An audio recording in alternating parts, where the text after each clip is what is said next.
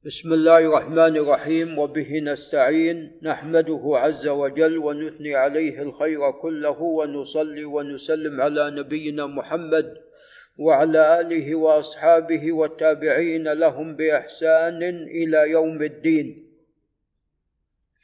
أما بعد فقال الإمام مجد الدين أبو البركات بن تيمية رحمه الله تعالى في كتابه المنتقى من أحاديث الأحكام قال باب استحباب الوضوء لمن أراد النوم وهذا بالأمس قد قرأناه ولكن لأهمية هذا الحديث نعيد قراءته مرة أخرى. قال عن البراء بن عازب رضي الله عنهما قال قال النبي صلى الله عليه وسلم إذا أتيت مضجعك فتوضأ وضوءك فتوضأ فتوضأ وضوءك للصلاة ثم اضطجع على شقك الأيمن ثم قل اللهم أسلمت نفسي إليك ووجهت وجهي إليك وفوضت أمري إليك وألجأت ظهري إليك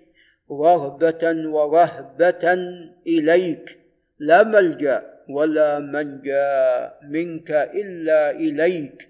اللهم آمنت بكتابك الذي أنزلت وبنبيك الذي أرسلت فإن مت من ليلتك فأنت على الفطرة.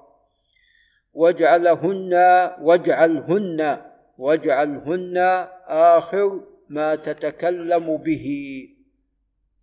واجعلهن آخر ما تتكلم به. قال فرددتها على النبي صلى الله عليه وسلم فلما بلغت اللهم آمنت بكتابك الذي أنزلت قلت ورسولك. قال لا ولنبي قال لا ونبيك الذي أرسلت.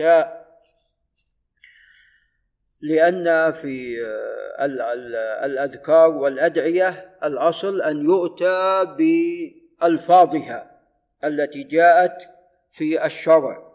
قال رواه أحمد والبخاري والترمذي وأيضا قد خرجه الإمام مسلم.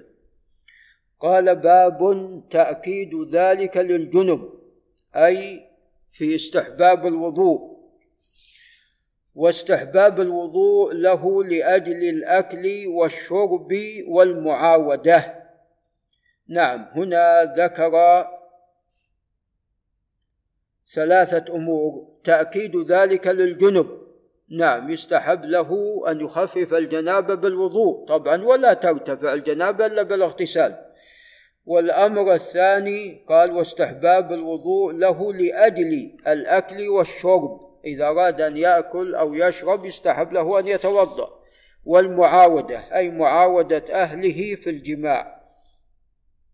قال عن ابن عمر أن عمر رضي الله عنه ورضي عن ابنه.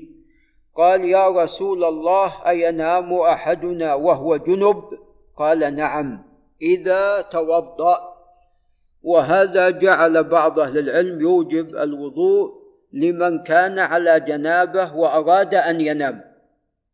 طبعا ولا ترتفع الجنابة إلا بالاغتسال ولكن هذا يخفف الجنابة. وذهب جمهور أهل العلم إلى أن الوضوء هنا مستحب وبعض أهل العلم ذهب إلى الوجوب. قال وعن عائشة رضي الله عنها وعن أبيها قالت كان النبي صلى الله عليه وسلم إذا أراد أن ينام وهو جنب غسل فرجه وتوضأ وضوءه للصلاة. قال رواهما الجماعة أي البخاري ومسلم وأصحاب السنن والإمام أحمد في المسند. قال ولأحمد ومسلم عنها رضي الله عنها وعن أبيها قالت كان النبي صلى الله عليه وسلم إذا كان جنبا فأراد أن يأكل أو ينام توضأ. قال وعن عمار بن ياسر رضي الله تعالى عنهما. لأن تعلمون أن ياسر أيضا صحابي وأم عمار سمية أيضا صحابية فرضي الله تعالى عنهم جميعا. وسمية كانت أول شهيدة في الإسلام. أن النبي صلى الله عليه وسلم رخص للجنب إذا أراد أن يأكل أو يشرب أو ينام أن يتوضأ وضوءه للصلاة. قال رواه أحمد والترمذي وصححه. وعن أبي سعيد الخدري رضي الله تعالى عنه قال إذا أتى أحدكم أهله ثم أراد أن يعود فليتوضأ. نعم. وهذا حمله جمهور أهل العلم على الاستحباب أي معاودة الجماع. قال رواه الجماعة أي معاودة أي عندما يريد أن يعاود الجماع يتوضأ. هو هو الذي حمل على الاستحباب. قال رواه الجماعة إلا البخاري. هذا وبالله تعالى التوفيق.